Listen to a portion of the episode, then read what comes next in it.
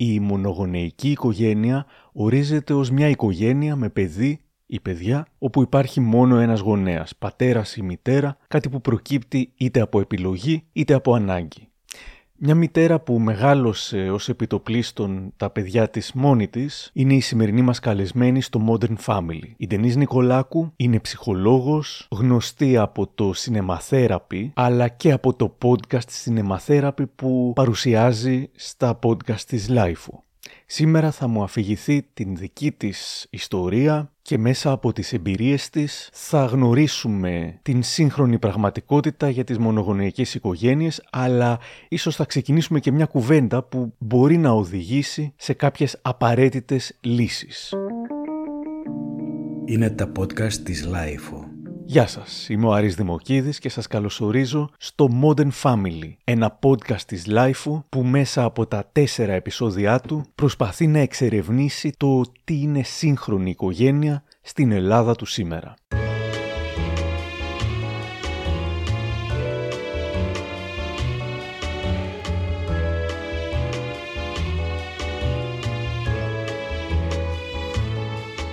Η υδρόγειος ασφαλιστική που γιορτάζει 50 χρόνια ζωής και φέρνει στο επίκεντρο της δημόσιας συζήτησης το παρόν και το μέλλον της οικογένειας στην Ελλάδα υποστηρίζει την σειρά Modern Family στο πλαίσιο της καμπάνιας της «Μία οικογένεια για κάθε οικογένεια». Στο Modern Family υποδεχόμαστε τέσσερις σύγχρονες οικογένειες σε εισάριθμα επεισόδια που μοιράζονται το καθημερινό τους βίωμα, μιλούν για τις προκλήσεις που αντιμετωπίζουν, ξορκίζουν τα στερεότυπα και μας εξηγούν τι σημαίνει για αυτές η οικογένεια και γιατί αποφάσισαν να δημιουργήσουν τη δική τους. Η Ιδρόγειος Ασφαλιστική πραγματοποίησε μια μεγάλη κοινωνική έρευνα σε συνεργασία με το Εθνικό Κέντρο Κοινωνικών Ερευνών για να σκιαγραφίσει το προφίλ της σύγχρονης οικογένειας στη χώρα. Και εμείς σήμερα γνωρίζουμε την Ντενής Νικολάκου και την οικογένειά της. Ανήκω και εγώ στις ε, μονογονεϊκές οικογένειες υπό την έννοια ότι έχω μεγαλώσει, έχω αναθρέψει, έχω προσπαθήσει τουλάχιστον να διαμορφώσω δύο αγόρια που σήμερα είναι 19 και 16 ετών ε, μόνοι μου, χωρίς αυτό να σημαίνει απαραίτητα ότι ήταν μια επιλογή καταναγκαστική ή οτιδήποτε. Προέκυψε λόγω συνθήκων και όντας εγώ πολύ ένας άνθρωπος έτσι που την αίσθηση της ελευθερίας την έχω πολύ έντονα στη συνείδησή μου και στο μυαλό μου, δεν ήθελα να ζωρίσω καμία κατάσταση.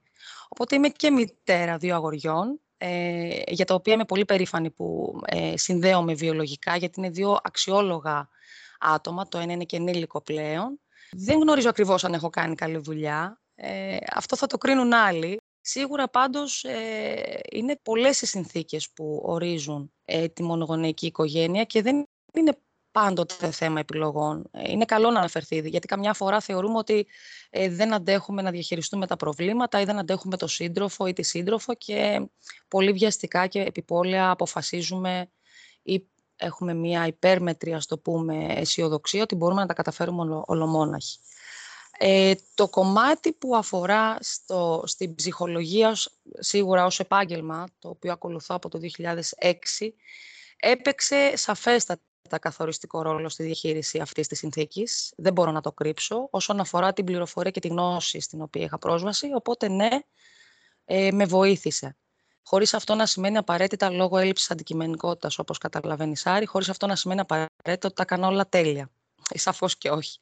Και ίσως εκεί είναι και η λέξη κλειδί. Στην ατέλεια μπορεί να βρίσκονται ε, πολύ ωραία πεδία διερεύνησης για τη βελτίωση των σχέσεων. Το δυσκολότερο κομμάτι που αντιμετώπισα εγώ στην ανατροφή των δύο αγοριών ε, είχε να κάνει περισσότερο με μια ενοχική λανθάνουσα πεποίθηση για τον εαυτό μου, για τις αποφάσεις που πήρα, για τις πρωτοβουλίες που πήρα ε, να τα μεγαλώσω μόνη μου, γιατί κακά τα ψέματα, όποιος και αν είναι ο λόγος, πάντοτε θα υπάρχει μέσα σου μια κρυφή ενοχή, ότι είμαι υπεύθυνη, που έχω θέσει τα παιδιά αυτά σε μια συνθήκη να έχουν μόνο εμένα, γιατί αυτή ήταν η συνθήκη όταν αποφασίστηκε το διαζύγιο να, να ζήσουν μαζί μου. Και το κουβαλάς πάντοτε, πάντοτε λίγο ενοχικά. Λες τώρα να, αργότερα μπορεί να μου το χρεώσουν, να μου πούν ότι δεν άντεξες, ας πούμε, να διαχειριστείς. Και κατέστησες σε εμάς, ας πούμε, να ζούμε μόνο με σένα. Υπήρχε επαφή με τον πατέρα, σαφώς, έτσι. Δεν είναι ότι ήταν κατά αποκλειστικότητα ε, και, και μόνο μαζί μου. αλλά ουσιαστικά η ζωή τους ε, ολόκληρη και όλες οι συνθήκες, οι προκλήσεις, τα προβλήματα, τα θέματα που αντιμετωπίζαμε στο σχολείο, δεξιά και αριστερά γιατί ζούμε και στην Ελλάδα, οπότε αυτό από μόνο του είναι λίγο ε, ευαίσθητο σαν κομμάτι. Ε, απορροφήσανε κραδασμούς, θέλω να πιστεύω. Δεν είμαι σίγουρη για το αν το διαχειρίστηκα σωστά. Ε, είμαι απολύτως βέβαιη όμως ότι έκανα ό,τι καλύτερο μπορούσα.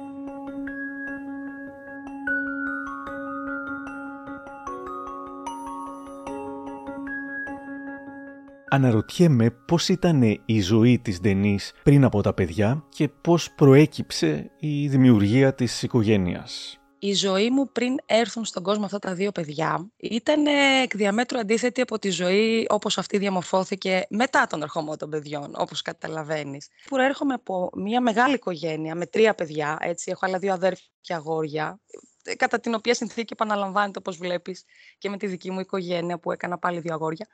Ε, και κάπως έχω οικειοποιηθεί αυτό το στοιχείο, δηλαδή γνωρίζω αρκετά πράγματα για την ψυχοσύνθεση των αγοριών.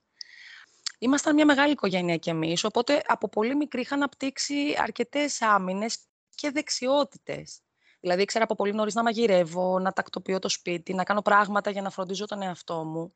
Δεν θυμάμαι ποτέ τον εαυτό μου να μην δούλευα. Δηλαδή, από τα 16 μου που έκανα babysitting ως πρώτη δουλειά, ας πούμε, για να μπορώ να βγάζω ένα χαρτζηλίκι μέχρι και μετά το, τις σπουδές, ε, δούλευα συστηματικά και ανελιπώς, γιατί θεωρούσα ότι ήταν ο μόνος τρόπος για να μπορέσω να έχω μια ανεξαρτησία ατομική. Οπότε πριν από τον ερχομό αυτών των δύο παιδιών, πριν από τη γνωριμία μου με τον μπαμπά τους ουσιαστικά που έγινε γύρω στα 23 με 24, αρκετά νωρίς μπορώ να πω, γιατί στα 25 ήμουν ήδη μαμά, το μόνο πράγμα που με ανησυχούσε δεν ήταν αν θα ανταπεξέλθω στον ε, μητρικό μου ρόλο, αλλά ότι θα με βάλει σε μια διαδικασία αδράνειας σε αυτό. Που είναι λάθος σαφώς, γιατί το να είσαι μητέρα είναι full-time job και μόνο αδράνεια δεν νοείται.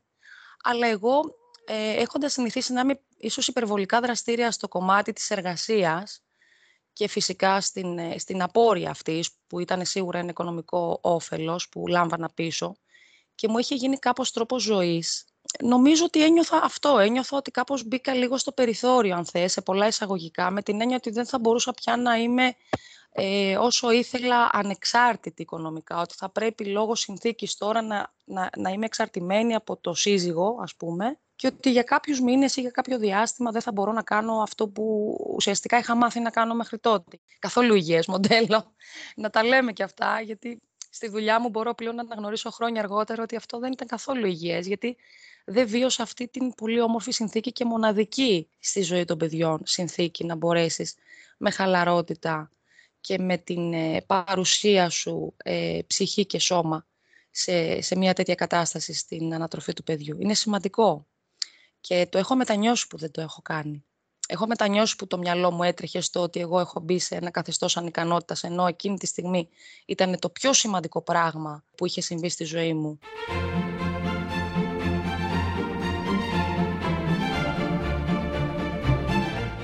Πολλές μητέρες νιώθουν έτσι. Είτε αναγκαστούν είτε επιλέξουν από ένα σημείο ή και από την αρχή να μεγαλώσουν μόνες τους τα παιδιά τους. Δεν ήμουνα σε θέση να το αναγνωρίσω τότε, βεβαίως, αλλά με βοήθησαν τα ίδια τα παιδιά και εδώ είναι που μπαίνει μετά μια άλλη συνθήκη ετεροπροσδιορισμού, γιατί αυτό παθαίνεις μετά. Όσο μεγαλώνουν αρχίζεις και βλέπεις ουσιαστικά το αποτέλεσμα μιας προσπάθειας, όσο ασυνείδητη και ε, όσο και αν δεν τη θέλεις, ε, βλέπεις μετά ότι «Α, εδώ κάτι έχω κάνει, τελικά δεν ήταν χαμένος χρόνος, ναι, δεν έκανα αυτό που είχα μάθει μέχρι τότε να κάνω και, και νομίζω ότι έχασα αυτό το κομμάτι. Δηλαδή δεν έχεις αυτό το κομμάτι, ας πούμε, την πρώτη διετία, τριετία, ας πούμε, που είναι η πιο τρυφερή και η πιο ευαίσθητη και ε, ε, ηλικία των παιδιών. Ε, βλέποντας όμως αργότερα ότι αυτά τα παιδιά, το να υπάρχω εγώ 24 ώρες το 24ωρο παρούσα, εκεί, ε, εκούσια αν θέλεις, αλλά και ακούσια πολλές φορές, δημιούργησες σε αυτά τα παιδιά μια, ένα πλαίσιο ασφάλειας. Και αργότερα, όταν άρχισε αυτό το πλαίσιο ασφάλειας να εκφράζεται στη συμπεριφορά τους, τότε άρχισα και εγώ να συνειδητοποιώ ότι δεν ήταν χαμένος χρόνος.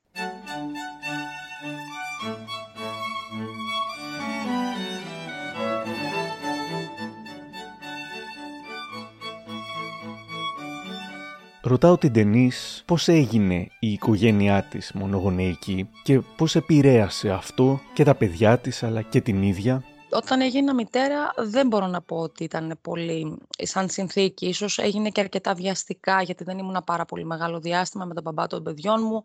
Πράγμα που σημαίνει ότι δεν προλάβαμε και να γνωριστούμε καλά έτσι. Οπότε γνωρίζοντάς τον και γνωρίζοντάς με ενδεχομένως ε, σίγουρα δεν, δεν ήμασταν ο ένας για τον άλλον η καλύτερη επιλογή που θα μπορούσε να κάνει. Και κάπως έτσι προήλθε και η διάσπαση εκ διαμέτρου αντίθετοι χαρακτήρες, άλλες φιλοδοξίες, άλλα όνειρα, άλλες ατομικές, ε, ας το πούμε, προσδοκίες.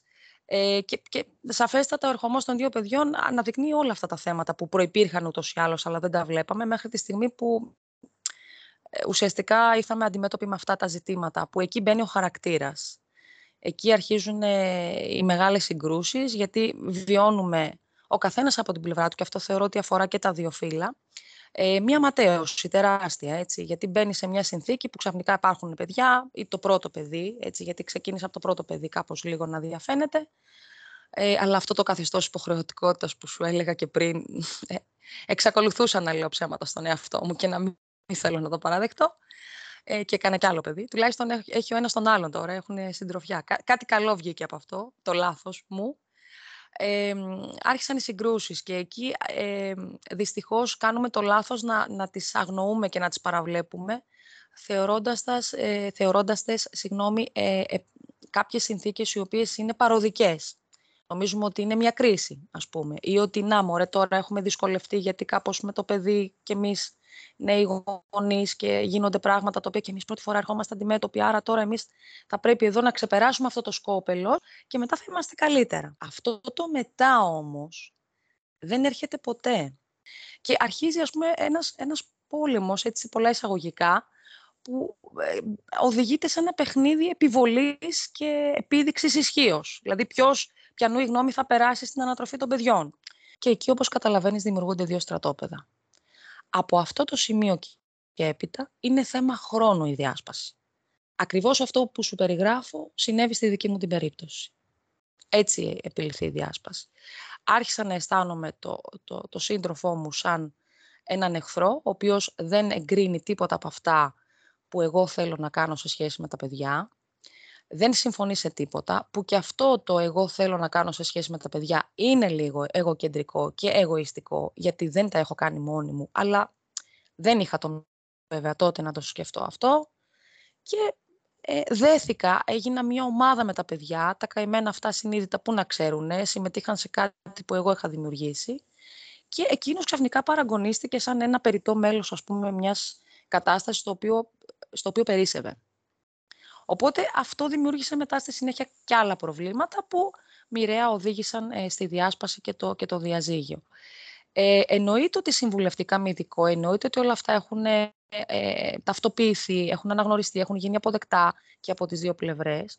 Όμως, αφού είχε προηγηθεί όλο αυτό, καταλάβαμε ότι τελικά δεν μπορούμε να βιώσουμε από κοινού τη συνύπαρξη. Δεν είναι δηλαδή μια συνθήκη που θα ήταν ευχάριστη για κανέναν από τους δύο.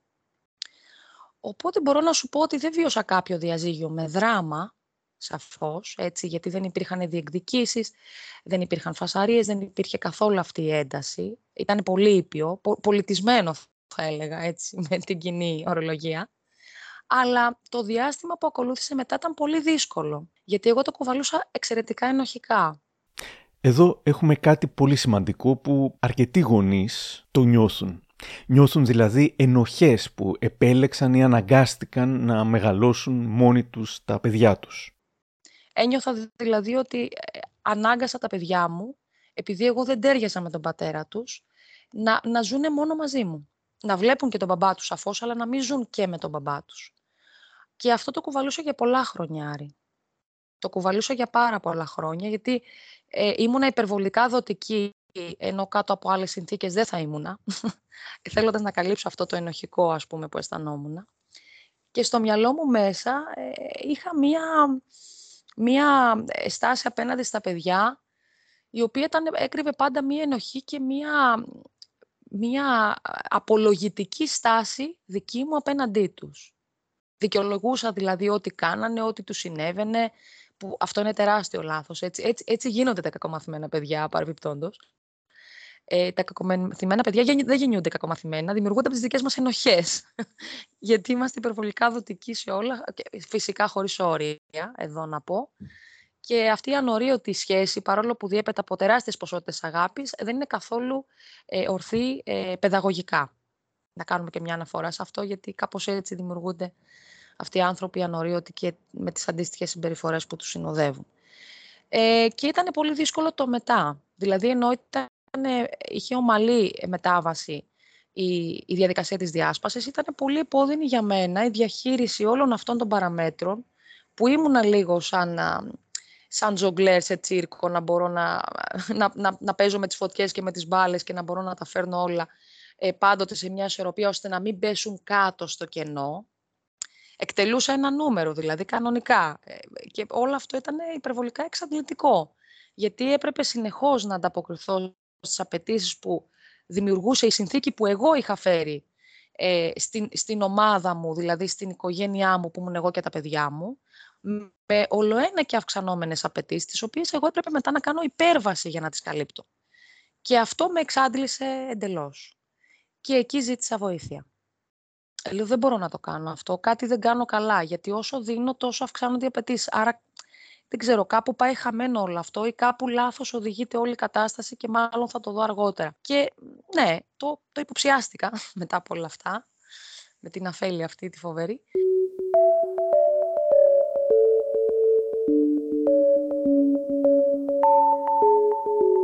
Η Ντενίς είναι ψυχολόγος και α, κάποιος θα μπορούσε να σκεφτεί «Ε, ως ψυχολόγος μπορούσε να λύσει τα όποια προβλήματα με τις γνώσεις και την εμπειρία της». Όμως όταν υποψιάστηκε τι συμβαίνει έκανε το μόνο πράγμα που μπορεί να κάνει κάποιος, ακόμα και ψυχολόγος. Το υποψιάστηκα και ζήτησα βοήθεια. Δηλαδή έπρεπε να ζητήσω βοήθεια για να διαχειριστώ από παιδοψυχίατρο, ε, πώς, ε, πώς μπορώ να το διαχειριστώ αυτό, δηλαδή πώς μπορώ να βάλω ένα όριο σε αυτό, γιατί ε, παρά το γεγονός ότι ανήκω στο χώρο της, ε, των, των ειδικών ψυχικής υγείας, όταν είναι κάτι προσωπικό, ε, δεν είμαστε πολύ καλοί σε αυτό. Πραγματικά δεν είμαστε καλοί σε αυτό, γιατί η συναισθηματική εμπλοκή πάντοτε θολώνει την κρίση. Η, η λογική δεν λειτουργεί ακριβώς ιδανικά. Υπάρχει ένας παραλογισμός για την ακρίβεια που λειτουργεί ε, ανταυτού και όλο αυτό σε βάζει σε μια συνθήκη πολύ, πολύ περίεργη και μια περιδίνητη και συνεχόμενη διαδικασία απόδοσης συνεχώς και απόδειξης ας πούμε, να αποδείξω ότι είμαι καλή μάνα, να αποδείξω ότι μπορώ να καλύψω και τους δύο ρόλους που είναι τεράστιο λάθος. Δεν χρειάζεται να είσαι μαμά και μπαμπάς, αρκεί να είσαι μόνο μαμά και να είσαι αυτό, να είσαι εσύ. Γιατί περνάς το μήνυμα στα παιδιά ότι προσπαθώντας να αναπληρώσεις και τους δύο ρόλους, τελικά δεν έχεις κανέναν. Γιατί αυτό συμβαίνει εδώ. Μία μαμά που είναι ικανοποιημένη με τον τρόπο ζωής που έχει επιλέξει και τις επιλογές που έχει κάνει στη ζωή της, μία από αυτές μπορεί να είναι και το διαζύγιο, είναι ok και το κάνει πολύ συνειδητά και έχει και την έννοια και την αίσθηση της αυτοφροντίδας, γιατί πρέπει να φροντίζουμε τον εαυτό μας. Είναι ο καλύτερος τρόπος να δημιουργήσουμε ολοκληρωμένα ψυχικά και, ε, και παιδιά που θα νιώθουν καλά με τον εαυτό τους, θα είναι ισορροπημένα, γιατί εμείς θα αποτελούμε το παράδειγμα αυτή την ισορροπία Πράγμα το οποίο εγώ δεν ήμουν σε θέση να το σκεφτώ τότε. Δουλεύοντας όμως στο χώρο μου, ζητώντας βοήθεια και γνωρίζοντας όλα αυτά που γνωρίζω, τα οποία μετά κάπως ανα, ε, αναβλήθηκαν σαν, σαν συντριβάνι όλες αυτές οι ιδέες, όλες οι θεωρίες και όλα αυτά. Άρχισα μετά να, να συνθέτω τα κομμάτια, να δημιουργώ αυτό το puzzle και να λέω ναι, αυτό έπρεπε να κάνω από την αρχή, αυτό έπρεπε να γίνει. Δεν θα μπορούσα όμως να το δω χωρίς βοήθεια, γιατί ήμουνα μέσα σε αυτό είχα, είχα μπει σε αυτή, την, σε αυτή την τρύπα και δεν μπορούσα να βγω. Γιατί δεν μπορούσα να δω πουθενά φως. Ήμουνα συνέχεια σε αυτός σαν καλοκουρδισμένη μηχανή μέχρι που εξαντλήθηκα. Μέχρι που ένιωθω ότι πραγματικά δεν μπορώ να ανταπεξέλθω. Και, και αυτό φυσικά επιφέρει και πάρα πολύ επιβαρυντική κατάσταση ψυχολογική. Γιατί αρχίζεις μετά να εγκαταλείψεις τον εαυτό σου, να μην είσαι καθόλου αυτοφροντιστική, να μην σε ενδιαφέρει να είσαι, γιατί είναι άλλος ο ρόλος εδώ και είναι άλλη υποχρέωση που έχεις, όχι να φροντίζεις τον εαυτό σου, αλλά να φροντίζεις τους άλλους. Και, και όλο αυτό σε καταπίνει. Χάνεις τελείως τον εαυτό σου. Και είναι δύσκολο να μπορέσεις να αναγνωρίσεις κάποιες ισορροπίες και κάποιες διεξόδους που θα σε βοηθήσουν και να είσαι πιο αντικειμενική, αλλά και να, και, και να μπεις λίγο σε μια αυτοπαρατήρηση. Είναι, πολύ, είναι εξαιρετικά δύσκολο, ειλικρινά. Είναι το, το πιο δύσκολο πράγμα που εγώ θυμάμαι ε, να βιώνω. Να μπορέσω να βγω λίγο από αυτή την, την, τη συνθήκη και να, και να δω λίγο πιο αντικειμενικά τα πράγματα. Εγώ έβλεπα μόνο την ανάγκη των άλλων. Δεν έβλεπα την ανάγκη τη δική μου να φροντίσω εμένα για να μπορέσω με τον καλύτερο τρόπο να ανταπεξέλθω. Με, με ένα πλαίσιο οριοθέτησης βέβαια και σε αυτές τις απαιτήσεις. Πράγμα το οποίο δεν αναγνώριζα, γιατί δεν αναγνώριζα εμένα. Πώς θα μπορούσα να είμαι σε θέση να καταλάβω πώς δουλεύει αυτός ο μηχανισμός. Οπότε, χάνοντας εμένα, έχασα και όλο το παιχνίδι, Άρη.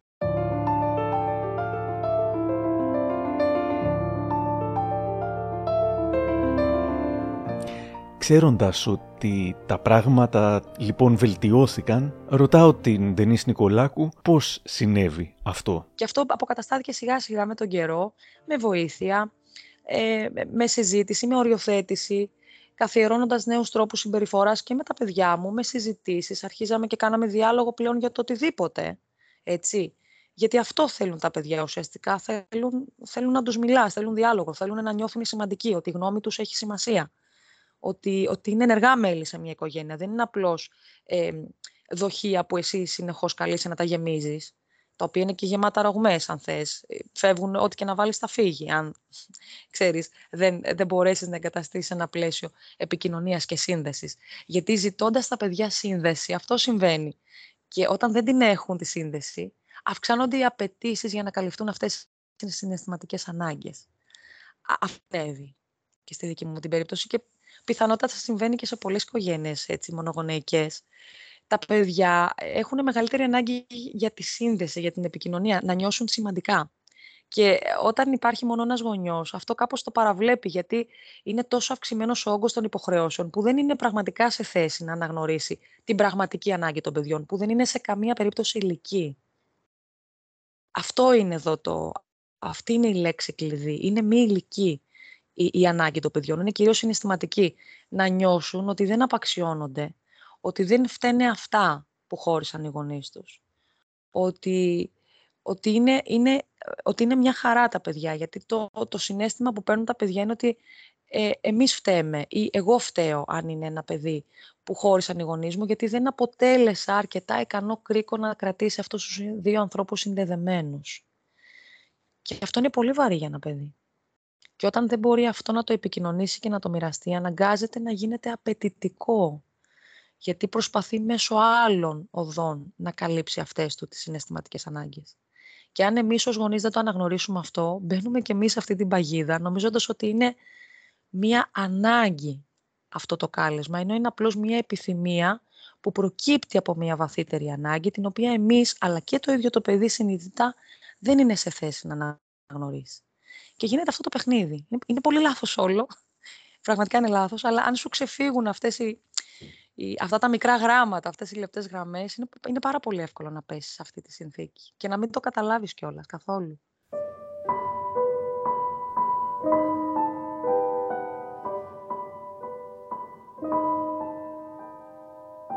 Καθώς νωρίτερα στην αρχή της κουβέντας μας μου ανέφερε ότι είναι δύσκολο να είσαι μόνος γονιός, ειδικά στην Ελλάδα, τη ρώτησα τι εννοεί για την χώρα και το σήμερα και μας μίλησε για την δική της εμπειρία. Οι ηλικίες των παιδιών μου όταν ε, εγώ χώρισα ήταν ε, 6 και 10 αντίστοιχα. Ε, ούτε πολύ μικρά ούτε πολύ μεγάλα, χωρίς αυτό να σημαίνει απαραίτητα κάτι. Ε, σκεπτόμενοι όμως τότε που ζήτησα βοήθεια για να δω λίγο πώς μπορώ να τα απεξέλθω και γενικότερα με τη συνθήκη αυτή, διαπίστωσα ότι τουλάχιστον για την Ελλάδα ε, το, το ποσοστό των μονογονεϊκών οικογενειών είναι πολύ χαμηλότερο συγκριτικά με άλλες ε, χώρες της Ευρωπαϊκής Ένωσης. Νομίζω είναι γύρω κάτω από 10%, γύρω στο 8%, αν δεν κάνω λάθος από έτσι μια τελευταία μελέτη που είχα διαβάσει. Ε, με πρωτοπόρα βέβαια τη Δανία σε αυτό. Έτσι. Η Δανία έχει πάνω από 30% ε, ποσοστό μονογονεϊκών οικογενειών και αυτό βέβαια οφείλεται στην, ε, στις δομές που παρέχουν στις μονογονεϊκές οικογένειες και όλες οι παροχές αυτές που ούτε στη φαντασία μας δεν πρόκειται να δούμε ποτέ στην Ελλάδα. Ε, αλλά και στο γεγονός ότι είναι κάποιο, κάπως πιο εξοικειωμένοι. Δηλαδή, πολύ μεγάλο ποσοστό σε άλλες ευρωπαϊκές πόλεις, ας πούμε, γυναικών να αποφασίζει είτε να υιοθετήσει παιδί, είτε να, να, να κάνει ένα παιδί χωρίς απαραίτητα, απαραίτητη προϋπόθεση την, το σύντροφο ή τη σύντροφο. Οπότε, ναι, και σε αυτό μπορώ να πω ότι ε, από, μόνο, από μόνοι τους οι αριθμοί λένε πολλά. Ε, από εκεί και πέρα, ε, οι πραγματικές αντικειμενικές, πρακτικές δυσκολίες που εγώ αντιμετώπισα ήταν σίγουρα στο κομμάτι της εργασίας, το οποίο για μένα, όπως ανέφερα πριν, ήταν πολύ σημαντικό. Και εκεί κάπως έκανα και εκπαίδευση σε αυτό, να αντέχω δηλαδή να μην το κάνω. Ε, δεδομένου ότι εγώ, ε, όπως μάλλον ήδη γνωρίζεις, ενώ κατάγομαι από την Αθήνα, έχω γεννηθεί, έχω μεγαλώσει στην Αθήνα από το 23ο έτος ηλικίας μου και μετά, δηλαδή μετά το πτυχίο μου στην ουσία, ε, μετακόμισα στη Ρόδο γιατί μου άρεσε πάρα πολύ το νησί. Καθώς δεν είχα κάποιο έτσι, χωριό ή νησί καταγωγής, εγώ σαν κορίτσι της, του κέντρου της Αθήνας είχα εντυπωσιαστεί και είχα ενθουσιαστεί πάρα πολύ. Ε, μεγάλωσα τα παιδιά μου στη Ρόδο, έτσι, στο νησί της Ρόδο, που αυτό σημαίνει ότι κάπως διασφαλίζεται ένα ωραίο κλίμα και ένα περιβάλλον κάπως πιο ασφαλές, θα λέγαμε, σε σχέση με το, με το κέντρο της Αθήνας όπου εγώ μεγάλωσα, με όλες αυτές τις άμυνες που, που ανέπτυξα τότε, που δεν χρειάστηκε τα παιδιά καθόλου να το κάνουν αυτό στην περίπτωση αυτή. Ε, οι πρακτικές δυσκολίες που αντιμετώπισα ήταν ότι ακριβώς επειδή ζούσα στην περιφέρεια, δεν υπήρχε κάποια δομή που να μπορεί να, να, να, να παίρνει τα παιδιά από τριών-τεσσάρων χρονών, παρά μόνο όταν μπαίνανε στο προνήπιο, δηλαδή μετά τα πέντε χρόνια τους ή μετά τα έξι που θα μπαίνανε στο δημοτικό. Οπότε αυτό σημαίνει ότι θα έπρεπε να, να αναθέσω σε μια κοπέλα να τα βλέπει, πράγμα το οποίο επίσης είναι εξαιρετικά δύσκολο στην περιφέρεια, γιατί όλοι έχουν τους γονείς, παππούδες, γιαγιάδες, συγγενείς κτλ. που εγώ δεν είχα καθόλου. Και το άλλο που επίσης αντιμετώπισα είναι ότι τότε και όλα, αν θυμάμαι καλά, δεν οδηγούσα και οι αποστάσεις ήταν πολύ μεγάλες. Και έτσι μια χαρακτηριστική εικόνα μπορώ τώρα να θυμηθώ είναι ότι έχω βρεθεί στο μάτι του κυκλώνα στην κυριολεξία να έχει θεομηνία από βροχή, χαλάζει και εγώ να έχω βρεθεί στο δρόμο κατά τη διαδικασία ας πούμε, να πάω στο σούπερ μάρκετ να ψωνίσω με το ένα παιδί στο καρότσι, το άλλο στο μάρσιπους και να έχω πάρει νάιλον, δεν ξέρω κι εγώ τι, και να έχω καλύψει ας πούμε ό,τι μπορούσα να καλύψω για να μην γίνουν μουσκια με αυτά τα παιδάκια και εγώ να πρέπει να διανύσω περίπου ένα χιλιόμετρο ας πούμε για να φτάσω στο σπίτι με τα πόδια. Οπότε ναι, αν με ρωτάς, αυτό είναι από τα πιο δύσκολα πράγματα που έχω αντιμετωπίσει, το κομμάτι της μετακίνησης, όταν ε, ε ζούσαν στην περιφέρεια, ναι, πιο ασφαλές μέρος, αλλά όχι όσον αφορά τη μετακίνηση, είναι εξαιρετικά δύσκολη και το γεγονός της εργασιακής συνθήκης, όπου δεν υπήρχε πουθενά να μπορώ να αφήσω τα παιδιά μου, ένας χώρος φύλαξης, κάτι, ε, για να μπορέσω να τα αφήσω και ώστε να πάω στη δουλειά μου. Οπότε αυτό με ανάγκασε και πολύ καλά έκανε να, να, να ξεκινήσω να δουλεύω από το σπίτι. Να κάνω δηλαδή συνεδρίες online, ε, να κάνω μεταφράσεις, γιατί ε, είμαι και πτυχιούχος αγγλικής, να μπαίνω δηλαδή στη διαδικασία να, να, να δουλεύω μέσω διαδικτύου με οτιδήποτε μπορούσα να αναλάβω και να μου αναθέσουν και να το παραδώσω δηλαδή χωρίς την ε, απαραίτητα τη φυσική μου παρουσία εκεί. Ε, αυτό μπορώ να σου πω με βεβαιότητα ότι εμένα με βόλεψε πάρα πολύ. Κλείνοντας την κουβέντα μας, ρώτησα την Τενή αν ήθελε να μοιραστεί κάτι τελευταίο μαζί μας και νομίζω πως αυτά που είπε ήταν ωραία για όλες τις σύγχρονες οικογένειες. Αυτό που θέλω να μοιραστώ ε, με τους ανθρώπους που έχουν αποφασίσει να έχουν ένα παιδί και να είναι από μόνοι τους μια οικογένεια, γιατί για μένα είναι μια πλήρης οικογένεια ένας γονιός με ένα παιδί ή δύο, τρία, όσα θέλουν, είναι πλήρης. Είναι πλήρης με την προϋπόθεση ότι ο, ο γονέας, είτε είναι άντρας, είτε είναι γυναίκα, είτε είναι οτιδήποτε, είναι αυτάρκης, ολοκληρωμένος, ισορροπημένος και ενσυνείδητος αυτό που έχει αναλάβει να κάνει. Γιατί αυτό σημαίνει ότι θα το κάνει με πολύ μεγάλη αγάπη, που για μένα είναι το 95, ίσως και το 99% μιας ολοκληρωμένης συνθήκης ε, πληρότητας του χαρακτήρα του παιδιού, και όταν λέω αγάπη, δεν εννοώ την ανωρίωτη αγάπη, εννοώ την, την αγάπη για τον εαυτό μας ως γονείς, φροντίζοντας τον εαυτό μας, δίνουμε το μήνυμα στα παιδιά μας ότι πρέπει να φροντίζονται, και αυτό είναι το μεγαλύτερο δώρο που μπορούμε να τους κάνουμε, και από την άλλη, να μην φοβούνται. Έχοντας επίγνωση ότι δεν ζούμε σε ένα ιδανικό καθεστώς και ότι η κρατική μέρημνα είναι από ένα επαρκής έως και αόρατη, δεν, δεν υπάρχει, ε, να μην φοβούνται να το κάνουν ε, ζούμε στην εποχή που, δόξα τω Θεώ, υπάρχουν πάρα πολλές προσαμβάνουσες. Είναι αρκετά καταρτισμένα τα νεότερα παιδιά όσον αφορά τις γνώσεις, την ακαδημαϊκή τους επάρκεια, τις δεξιότητες τις επαγγελματικές. Είναι αρκετά καταρτισμένα. Είναι πολύ, πολύ περισσότερο και πολύ καλύτερα από όσο ήμασταν εμείς. Οπότε αυτό τους δίνει τη δυνατότητα να έχουν πιο, πιο ευρύ πεδίο σκέψης και γνώσης. Και αυτό είναι δύναμη, Άρη. Είναι δύναμη.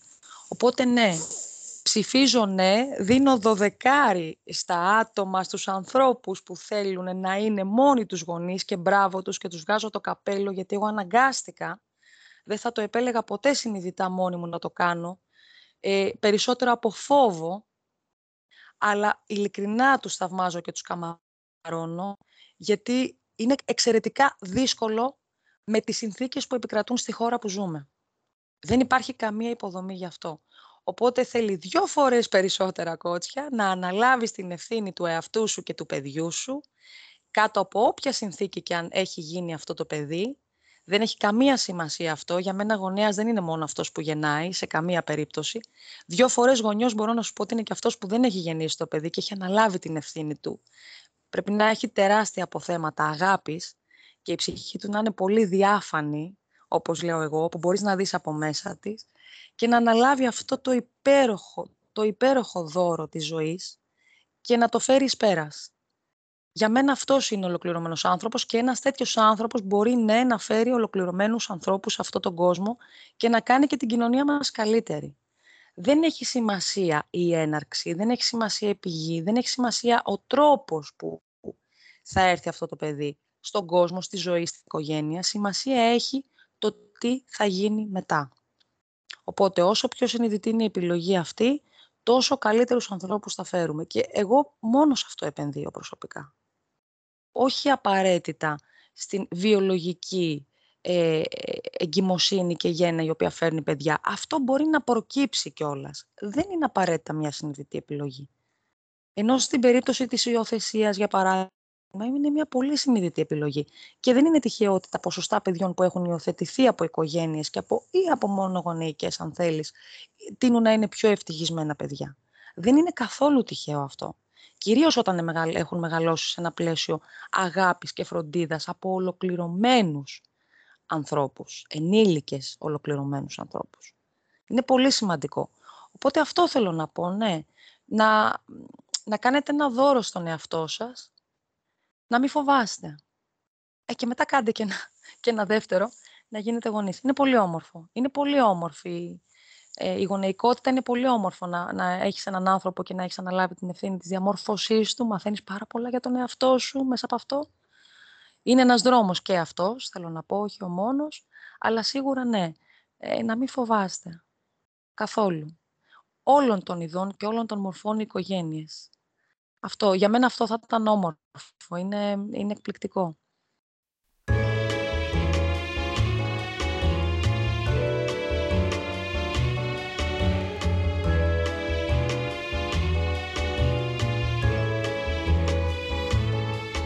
Κάπου εδώ τελειώσαμε και θα ήθελα να ευχαριστήσω πάρα πολύ και την Τενής Νικολάκου αλλά και την Ιδρόγειο Ασφαλιστική που γιορτάζοντας τα 50 χρόνια ζωής και στο πλαίσιο της καμπάνιας της «Μια οικογένεια για κάθε οικογένεια» υποστήριξε τη σειρά Modern Family. Μπορείτε να ακούσετε και τα άλλα τρία επεισόδια της σειράς Modern Family στα podcast της Lifeo, στο Spotify, τα Google ή τα Apple Podcasts. Για χαρά!